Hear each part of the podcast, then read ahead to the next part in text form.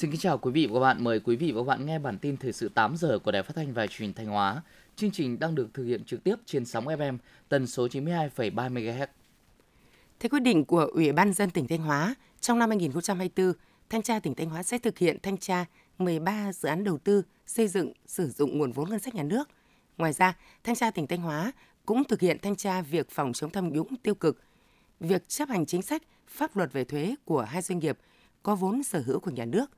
thanh tra việc chấp hành chính sách, pháp luật về thuế đối với ngân sách nhà nước của 71 doanh nghiệp, trong đó có 16 doanh nghiệp chuyển tiếp từ kế hoạch thanh tra năm 2023. Thanh tra việc chấp hành chính sách pháp luật về bảo hiểm xã hội, về thuế đối với ngân sách nhà nước của 6 đơn vị. Việc thực hiện thanh tra các dự án đơn vị nhằm tăng cường phát hiện và xử lý tham nhũng, thu hồi tài sản tham nhũng theo quy định của pháp luật. Tỉnh Thanh Hóa hiện có 464 sản phẩm ô cốp, trong đó có đến hơn 70% sản phẩm thuộc nhóm thực phẩm, đồ uống, thủ công mỹ nghệ và thảo dược. Đây là những sản phẩm được tiêu thụ mạnh trong dịp Tết Nguyên đán. Dự kiến sản lượng tăng gấp 3 đến 5 lần so với ngày thường nên các chủ thể đều đang đẩy mạnh sản xuất để đáp ứng nhu cầu của thị trường. Hiện nay, vấn đề an toàn thực phẩm đang được người tiêu dùng đặc biệt chú trọng. Do vậy, thay vì lựa chọn các mặt hàng giá rẻ, không có nguồn gốc rõ ràng, người tiêu dùng có xu hướng quay sang lựa chọn sản phẩm có nguồn gốc xuất xứ rõ ràng. Đây chính là lợi thế để các sản phẩm ô cốp có thể tiếp cận khách hàng dễ hơn. Mặc dù thời điểm cận Tết, giá nguyên vật liệu có tăng hơn ngày thường, nhưng các đơn vị sản xuất vẫn cố gắng duy trì ổn định giá cả. Đến nay trên địa bàn huyện Ngọc Lặc, tỷ lệ văn bản điện tử ký số đạt 99%, tỷ lệ cung cấp dịch vụ công trực tuyến mức độ 3 và 4 đạt trên 99%, tỷ lệ hài lòng của tổ chức cá nhân đạt 100%, tỷ lệ doanh nghiệp, tổ chức kinh tế, hộ gia đình cá nhân kinh doanh có sử dụng hóa đơn thực hiện nộp thuế điện tử đạt 100%, tuyên truyền và hướng dẫn công dân đăng ký tài khoản định danh điện tử mức độ 1 và 2 đạt tỷ lệ 117,69%. Để hoàn thành mục tiêu, nhiệm vụ chuyển đổi số trên địa bàn huyện Ngọc Lặc đến năm 2025, trên cơ sở xác định rõ trọng tâm chuyển đổi số gắn với chính quyền số, kinh tế số, xã hội số, trong đó trung tâm thực hiện chuyển đổi số hướng đến là doanh nghiệp và cộng đồng người dân. Để phục vụ nhu cầu đi lại của người dân và tổ chức tốt công tác vận chuyển hàng hóa, hành khách trước, trong và sau Tết Nguyên đán Giáp Thìn 2024, ga Thanh Hóa đã và đang tích cực triển khai các phương án đảm bảo an toàn phục vụ hành khách. Hiện nay, thay vì đến tận nhà ga mua vé, người dân có thể truy cập website dsvn.vn hoặc vé tàu.com.vn để đặt vé. Căn cứ vào nhu cầu mật độ khách khách hàng, từ 0 giờ ngày 26 tháng 1 đến hết ngày 26 tháng 2 năm 2024, tức ngày 16 tháng Chạp năm Quý Mão đến 17 tháng Giêng năm Giáp Thìn, Tổng Công ty Đường sắt Việt Nam sẽ tổ chức tăng cường thêm một số đôi tàu khách thống nhất và khu đoạn nhằm đáp ứng tốt nhu cầu phục vụ hành khách.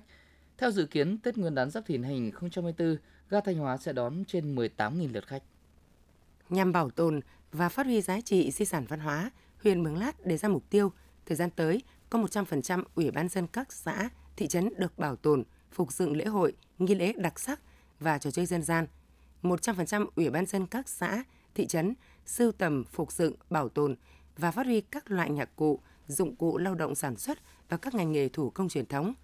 100% các bản khu có một đội văn nghệ mang bản sắc dân tộc mình. 100% ủy ban dân các xã, thị trấn tổ chức sưu tầm, giàn dựng, phát triển vốn dân ca, dân vũ của các dân tộc thiểu số trên địa bàn.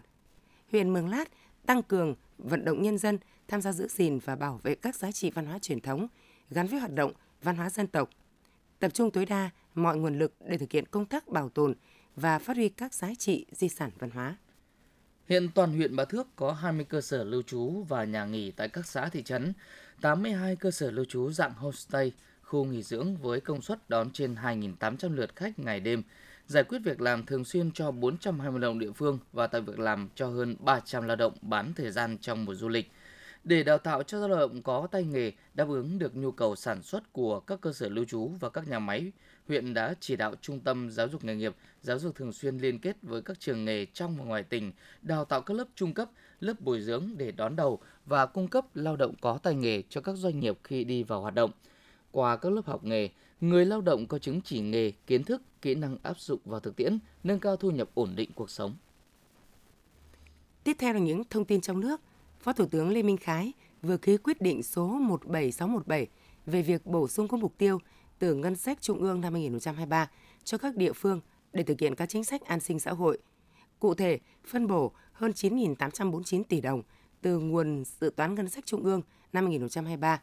Chưa phân bổ đã được Quốc hội quyết định theo nghị quyết số 70 của Quốc hội về phân bổ ngân sách trung ương năm 2023 để bổ sung các mục tiêu từ ngân sách trung ương năm 2023 cho ngân sách các địa phương nhằm thực hiện các chính sách an sinh xã hội từ năm 2023 trở về trước và hỗ trợ chi trả chế độ cho số lượng biên chế giáo viên năm 2023. Chính phủ giao Bộ Tài chính, Ủy ban dân các tỉnh, thành được giao bổ sung kinh phí nêu trên, chịu trách nhiệm toàn diện về các nội dung số liệu báo cáo, đề xuất đảm bảo chặt chẽ đúng quy định pháp luật. Theo thông tin từ Tổng cục Thuế Bộ Tài chính, đến nay có trên 4.100 cửa hàng kinh doanh bán lẻ xăng dầu trên cả nước đã thực hiện phát hành hóa đơn điện tử theo từng lần bán hàng, tăng 1.400 cửa hàng so với thời điểm tháng 1 năm 2023. Nhiều địa phương có tỷ lệ doanh nghiệp đã triển khai đạt cao như Bắc Ninh 96,9%, Thanh Hóa 95%. Việc áp dụng hóa đơn điện tử sẽ giúp các đơn vị quản trị nâng cao thương hiệu, uy tín khi quản lý bằng công nghệ. Khảo sát trên công cụ theo dõi xu hướng thị trường của Google cho thấy lượng tìm kiếm về Việt Nam trong năm 2023 tăng hơn 75%, xếp thứ sáu thế giới. Trong bảng khảo sát của Google, Việt Nam xếp trên các điểm đến nổi tiếng khác trong khu vực như Thái Lan 10, Indonesia 11, Malaysia 12, Philippines 14. 10 thị trường tìm kiếm nhiều nhất về du lịch Việt Nam gồm Mỹ, Australia, Nhật Bản, Ấn Độ, Hàn Quốc, Singapore, Anh, Đức, Malaysia và Thái Lan – các điểm đến của Việt Nam được tìm kiếm nhiều nhất. Ngoài hai trung tâm lớn là thành phố Hồ Chí Minh và Hà Nội, còn có hai điểm đến du lịch biển nổi tiếng là Đà Nẵng và đảo Ngọc Phú Quốc. Trong hai ngày mùng 5 mùng 6 tháng 1, Bộ Giáo dục và Đào tạo tổ chức kỳ thi chọn lọc học sinh giỏi cấp quốc gia năm học 2023-2024. Tổng số thí sinh đăng ký dự thi kỳ thi học sinh giỏi quốc gia năm học 2023-2024 là 5.819 thí sinh, tăng 1.230 thí sinh so với năm học 2022-2023. Trong tổng số 12 môn thi của kỳ thi này, ngữ văn và tiếng Anh là các môn có nhiều thí sinh dự thi nhất, với số lượng lần lượt là 648 và 639 thí sinh. Kỳ thi sẽ có 68 hội đồng coi thi với tổng số 403 phòng thi. Nhằm đáp ứng nhu cầu đi lại của hành khách dịp Tết Nguyên đán sắp tới, các đơn vị vận tải hiện đã sẵn sàng các phương án tăng tần suất lao động. Công ty cổ phần vận tải đường sắt Sài Gòn đã bán trên 152.000 vé và sẽ bổ sung 4.000 vé các chặng từ ga Sài Gòn đi Hà Nội và ngược lại, cùng một số chặng miền Trung. Các đơn vị quản lý bến xe ở Hà Nội hay thành phố Hồ Chí Minh đều đã bố trí hơn 2.000 lượt xe